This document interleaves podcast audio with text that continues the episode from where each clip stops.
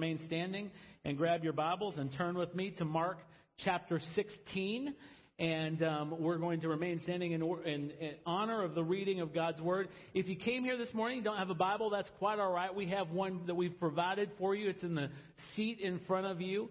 And um, in those Bibles, we're going to be on page 498. And if you don't have a Bible that belongs to you and that, that uh, uh, you need one, well, well, we're, this is your your day because we want to give that to you as a gift. So you just take that Bible and um, uh, and use it, read it, and find the words of life within it. So uh, as I said, we're starting in Mark 16. We're going to begin in the very first verse, and this is what we read, very similar to the passage that Pastor David read earlier in the service. When the Sabbath was past. Mary Magdalene, Mary the mother of James, and Salome brought spices so that they may go they might go and anoint him. And very early on the first day of the week, when the sun had risen, they went to the tomb, and they were saying to one another, Who will roll away the stone for us from the entrance of the tomb? And looking up, they saw that the stone had been rolled back. It was very large. And entering the tomb, they saw a young man sitting on the right side, dressed in a white robe. And they were alarmed. And he said to them, Do not be alarmed. You seek Jesus of Nazareth, who was crucified.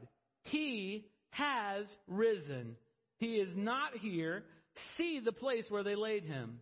But go, tell his disciples and Peter that he's going before you to Galilee. There you will see him, just as he told you.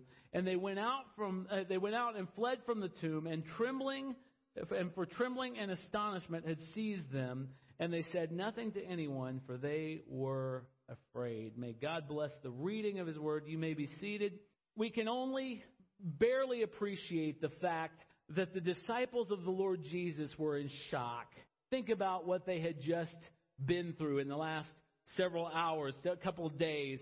G- Judas, one of the twelve disciples, had, had completely turned traitor, had betrayed the Lord Jesus for a sum of money, was ridden with guilt, and had committed suicide.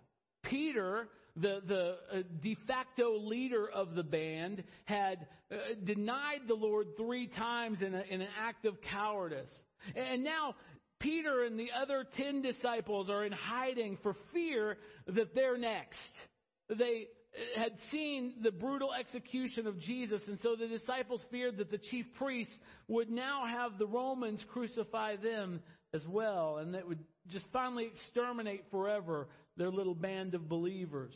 And I'm here to tell you that there's never been a group of people more disappointed in all of history. They had placed all of their hopes on Jesus, every bit of them. They knew, they just knew that he was this long prophesied figure in, in, Judaism called the Messiah who would come and be their king and execute justice. He was the heir to David's throne. How could he now be dead? How could he be gone? How could those dreams be dashed? They remembered how he taught with such authority that the people heard him gladly. He worked miracles like no one had ever seen before. I mean, the blind saw, the lame walked, the deaf heard, the mute spoke, and even the dead were raised. Demons obeyed him. They cowered in fear and did exactly what he told them to do. And now he's gone. Peter had once confessed that Jesus was the Messiah before all of the rest, and, and Jesus in that moment commended him for it. He, he said that, Peter, he said, you recognize this not by your own intuition, but by revelation directly from the Heavenly Father. And that same day that Peter had this revelation, Jesus told them that now they were going to Jerusalem and he would be put on trial and he would be abused and he would even be crucified.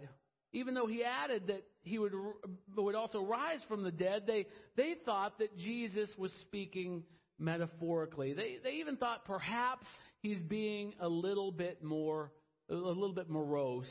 But interestingly, Jesus predicted almost verbatim that same prediction two more times. They drew no hope from that now because, I mean, come on, they'd seen him accused. They saw him mocked and abused. They, they, they saw uh, how, to satisfy the Jews, the Romans had crucified him quickly after four hasty trials. And, and it was almost like the, the Romans just wanted to dispose of the problem and they crucified him as an afterthought. Even more, they saw him suffer. The Lord, the, the Messiah, the, the King, the one who would inherit David's throne was, was bleeding and crying and sweating great drops of blood. They heard him make loud cries and agony from the cross. And finally, they saw a Roman centurion thrust a spear under his ribs and into his heart, ending all hope. This was just some cruel dream and that he would come down from his cross.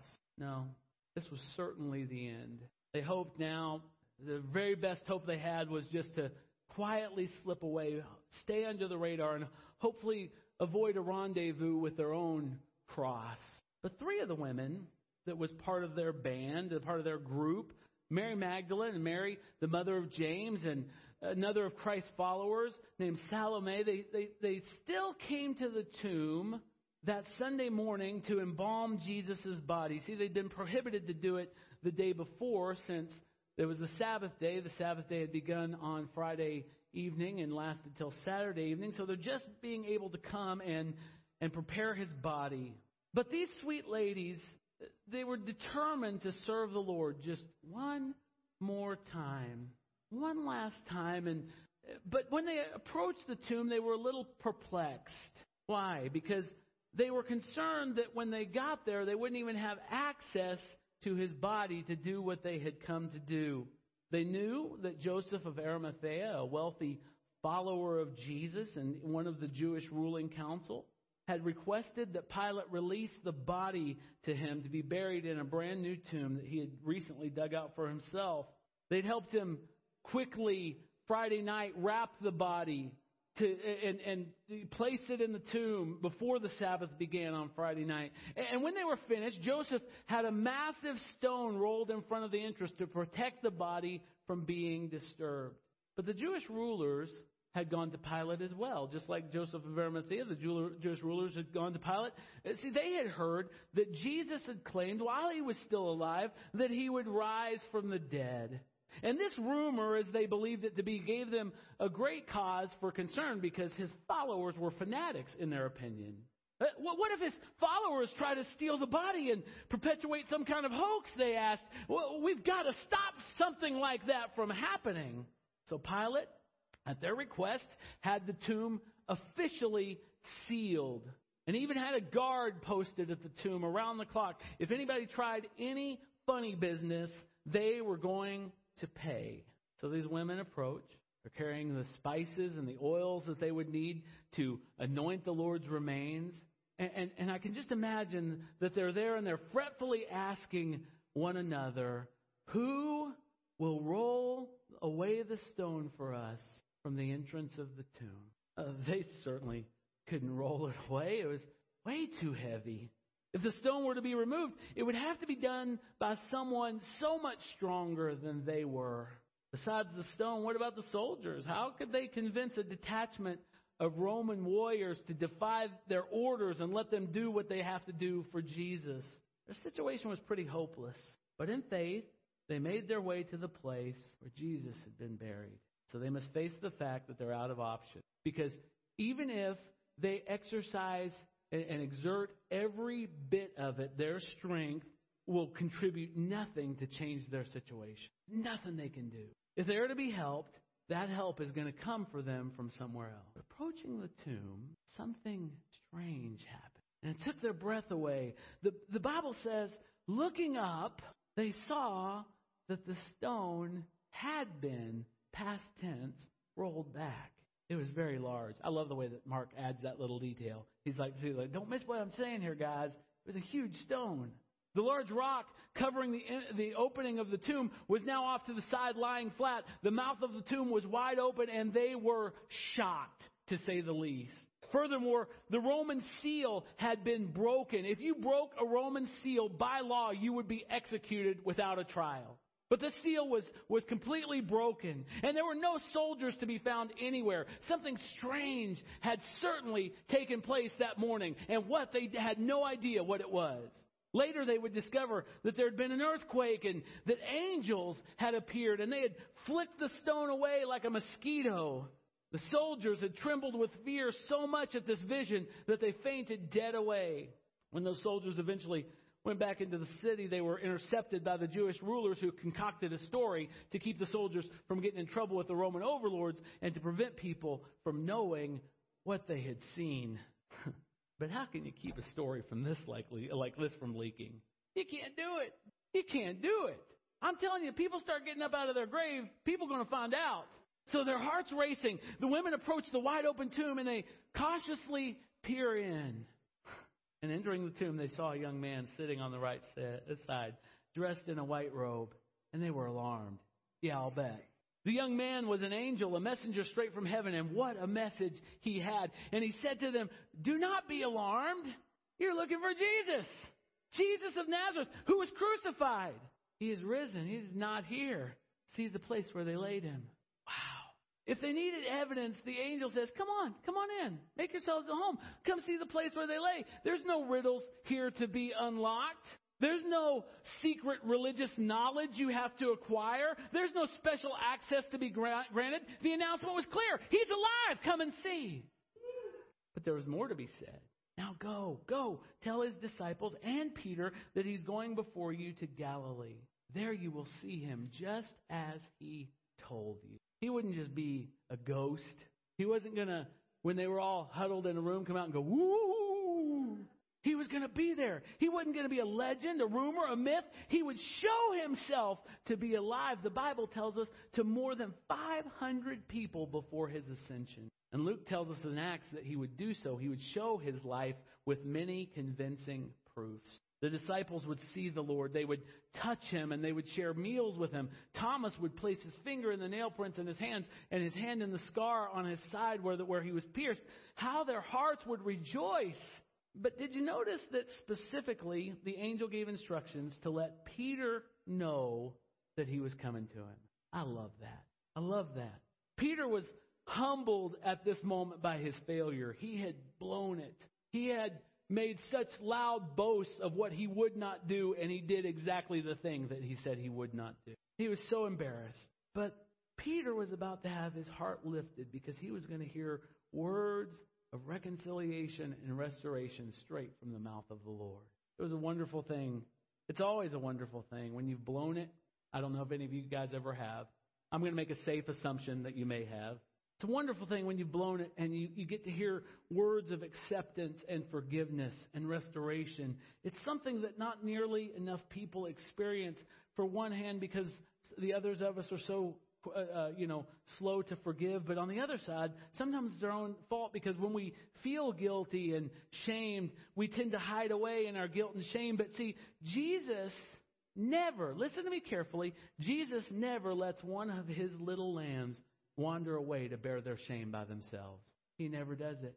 He never does it. On the contrary, he said in John 10, I am the good shepherd. And he talked about how he leaves the 99 secure and healthy sheep so that he can go seek out that one. That's what he was doing with Peter. In Peter's darkest, lowest moment, Jesus was saying, Hold on, Peter. I'm coming for you.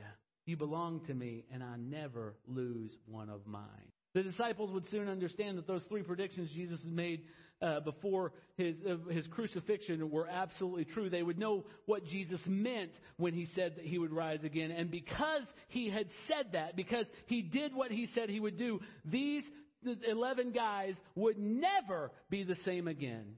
They would never be. It changed the trajectory of their life. When Jesus is dead, they are hiding. When Jesus is alive, they are preaching even under threat of death. In fact, all of them but John would eventually die martyr's death, and not pretty ones either. Peter was crucified upside down.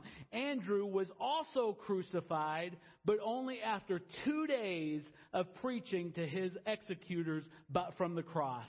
He, he proclaimed the gospel with his dying breath for 48 hours before he expired.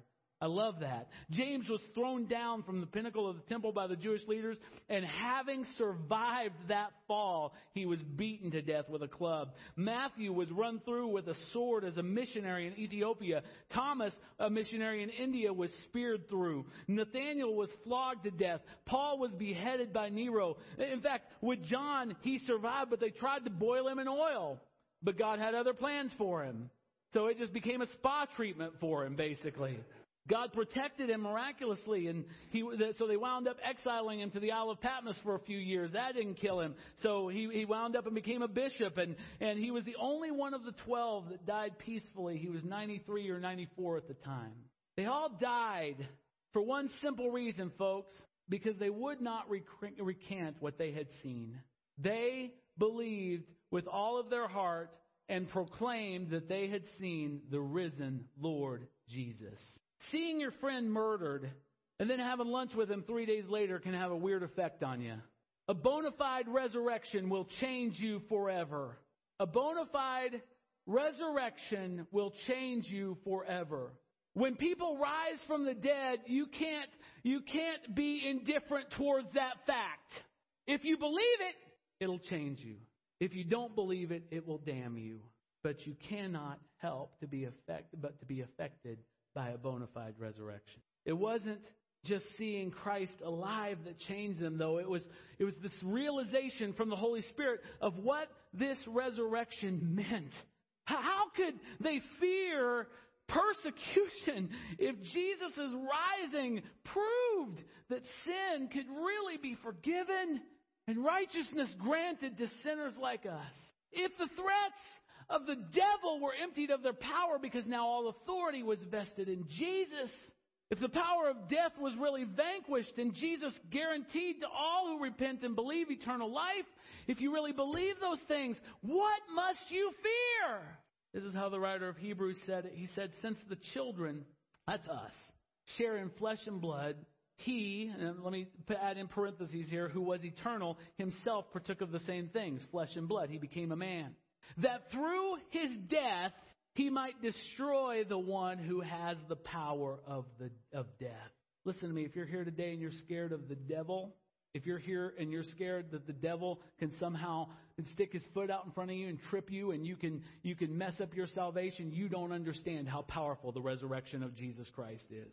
Because he rose, he died, and he rose to destroy the one who had the power of death. And if you're wondering who that is, the Hebrews writer is going to tell you that is the devil.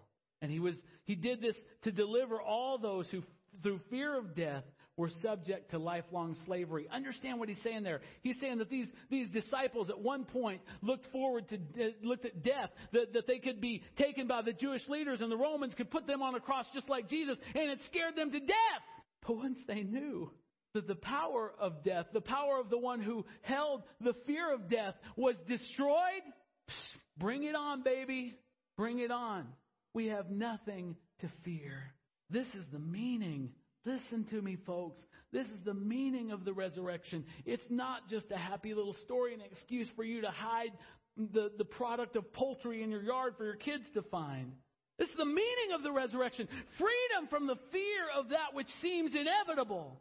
Freedom from the fear of things that, that are out of our control. Listen to me. Listen to me. All of us will come to a point in our life where we realize there's way too much sin for us to ever make restitution for it. We will never climb out of this ditch on our own. There's way too much heartache in life to ever find comfort in any of the work of our own hands. There's way too many things that are out of our control. Our health, our relationship, our finances, you name it, it's all out of our control. And all of us will come to a point in our lives where that disaster, where we realize that disaster has come of everything that we have put our trust in. Where every ship that we have tried to sail in has sunk to the bottom of the sea. And so we will cry out, Who will roll away the stone for us? Who will roll away the stone for us? You haven't reached that point. I don't want to be antagonistic today, but if you have not reached that point yet, where you realize that you need someone to roll away a stone for you, may I suggest that you're too young, you're too self righteous, or you're too deceived. But take my word for it. The day is coming when you will find that your supply of strength has run completely dry and it is no help for what's ahead of you. You will not dig your way out of it. And listen, I'm not talking about just dealing with bad days at work or at school. I'm not talking about just simple job or family related stresses. I'm not talking about the mere problems of life that we all experience and will continue to experience. I'm talking about the big questions, and we all have them. What is my life all about? Am I truly loved? Can I be truly loved? Can I ever be forgiven? Can my broken heart be mended? Can I just stop doing the things that are destroying me? Does anything really matter? What is going to happen to me when this life is over? Will I just cease to exist and it'll all be meaningless, or is it much worse? Will I stand in judgment and give an account for every word and deed and thought?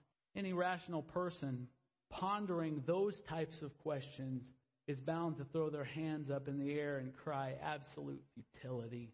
Everything's futile. We realize the deeper we go in our minds to ponder those questions, we realize that we are spiritually dead.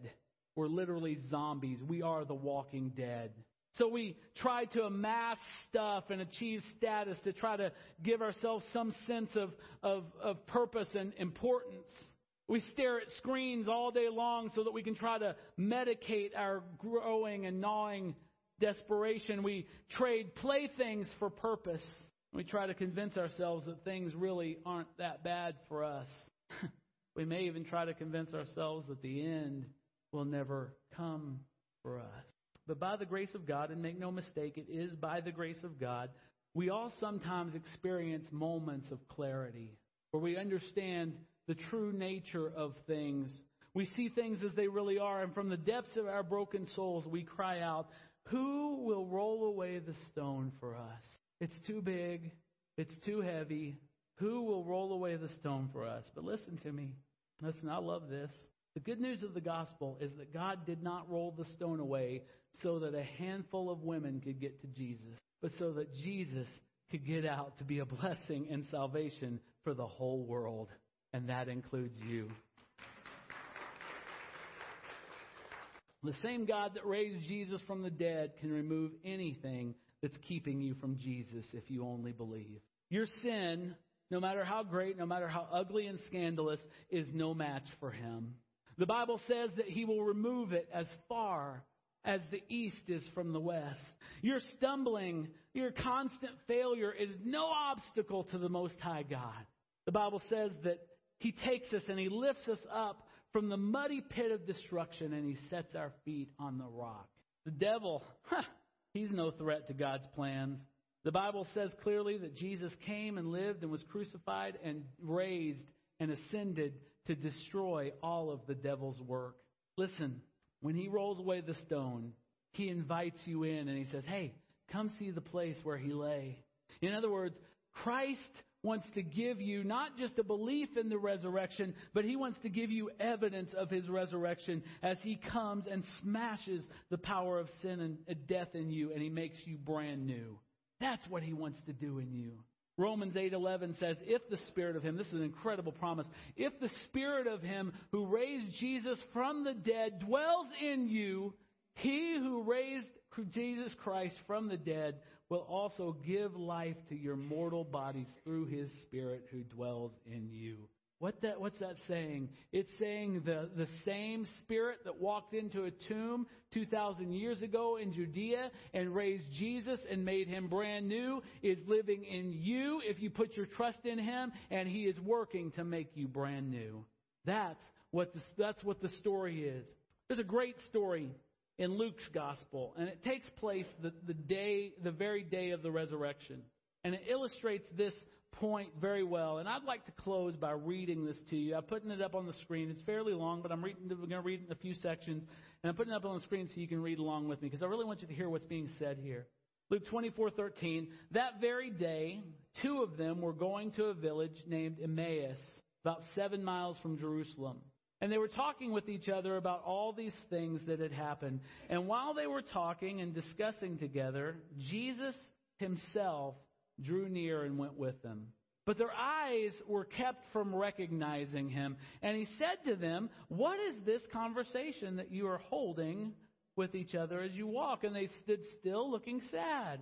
Then one of them, named Cleopas, answered him, Are you the only visitor to Jerusalem who does not know the things that have happened there in these days? It's, it's like Jesus has stepped in to human history on September 12th, 2001, and said, Hey, what's been going on in New York these last couple of days?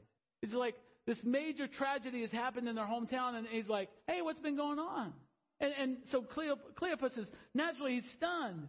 And, they, and, and so Jesus said to him, I love this. Jesus said to him, What things? Don't you love it when Jesus plays coy? What things?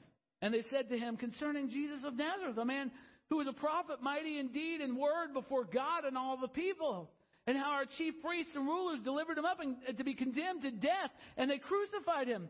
Listen to verse 21. But we had hoped that he was the one to redeem Israel. Yes, and besides all this, it's the third day since these things happened. Moreover, some women of our company amazed us. They were at the tomb early in the morning, and when they did not find his body, they came back saying that they'd seen a vision of angels who said that he was alive. And some of those who were with us went to the tomb and found it just as the women had said, but him they did not see. When these two guys in verse 21 say, But we had hoped he was the one, they're speaking the very language of people who need to see the stone rolled away. These guys knew what it was like to have big questions. A stone now stood between them and their heart's desire, and they had no hope now. But watch what Jesus does. And he said to them, Jesus said to them, O foolish ones and slow of heart to believe all that the prophets have spoken. Was it not necessary that the Christ should suffer these things and enter into his glory? And beginning with Moses and all the prophets, he interpreted to them in all the scriptures the things concerning himself. So they drew near to the village to which they were going and acted as if he and he acted as if he was going farther. But they urged him strongly, saying, Stay with us, for it is toward evening, and the day is now far spent. So he went in to stay with them. When he was at the table with them, he took bread and blessed it and broke it, and he gave it to them. And their eyes were opened, and they recognized him, and he vanished from their sight.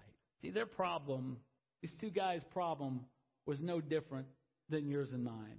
See, any sin that plagues us at any time is only a variant of the chief sin, which is unbelief.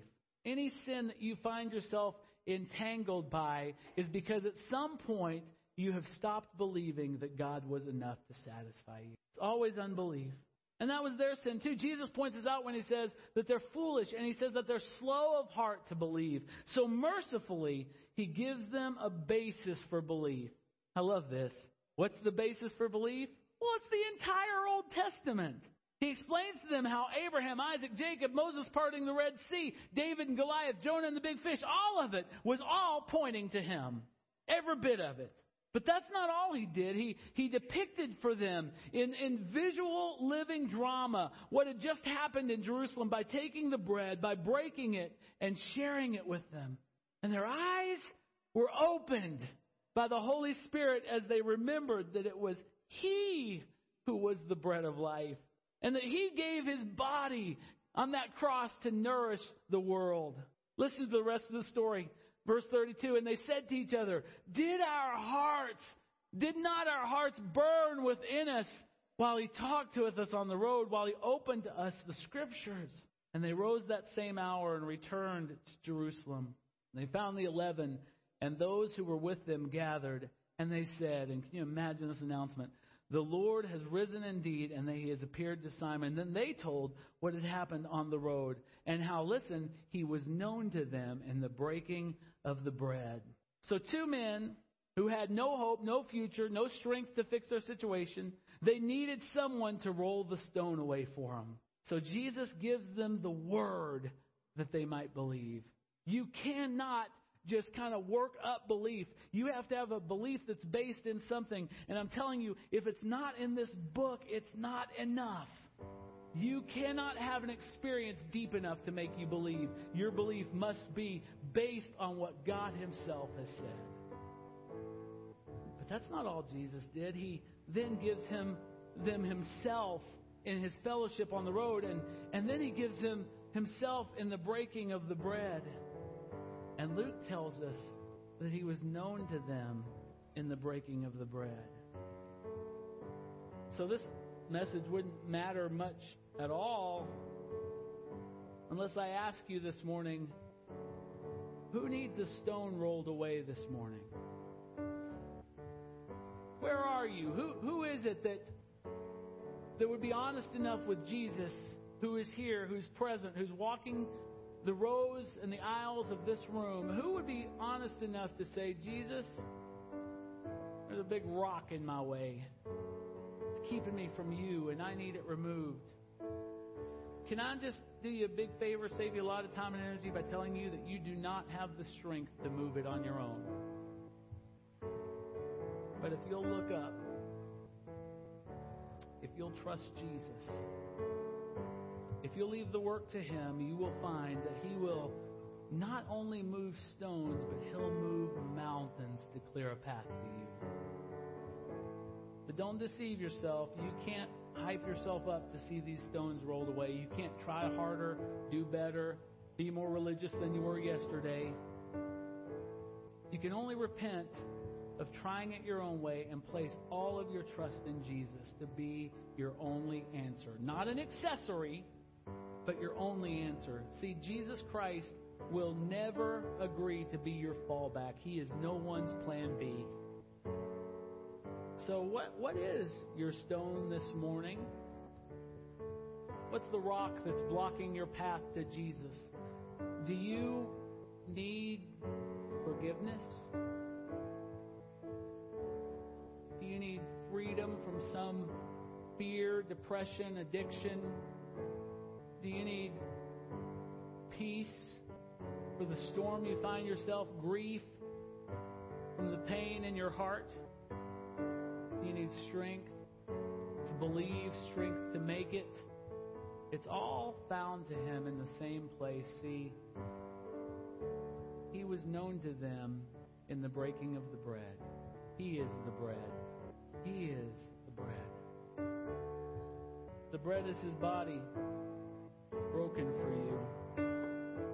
Paul said, For I received from the Lord what I also delivered to you that the Lord Jesus, on the night when he was betrayed, took bread.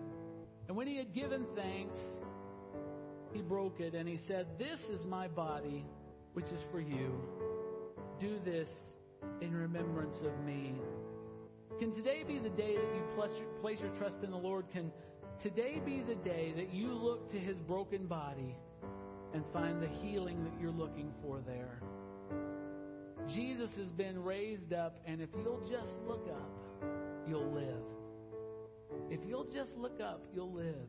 If you'd like to talk to me about how to place your trust in Jesus, maybe for the very first time, if you'd like to talk to me about how to be sure you're a Christian if you have doubts, or if you just want to make a new start to a faith that you know has grown way too cold, I would love to talk to you after the service. Pastor David would love to talk to you after the service. Don't put it off. In the same way, the Bible tells us that he also took the cup after supper, saying, This cup is the new covenant in my blood. Do this as often as you drink it in remembrance of me. For as often as you eat this bread and drink this cup, you proclaim the Lord's death until he comes. Is your sin a black stain on your soul this morning? The blood of Jesus can make the foulest sinner clean if you only believe. If you only believe. He said, This cup is a brand new covenant between you and God. This, this one's not based on your goodness, it's based on His goodness. Anyone who asks can drink this cup of unfiltered mercy and be made brand new.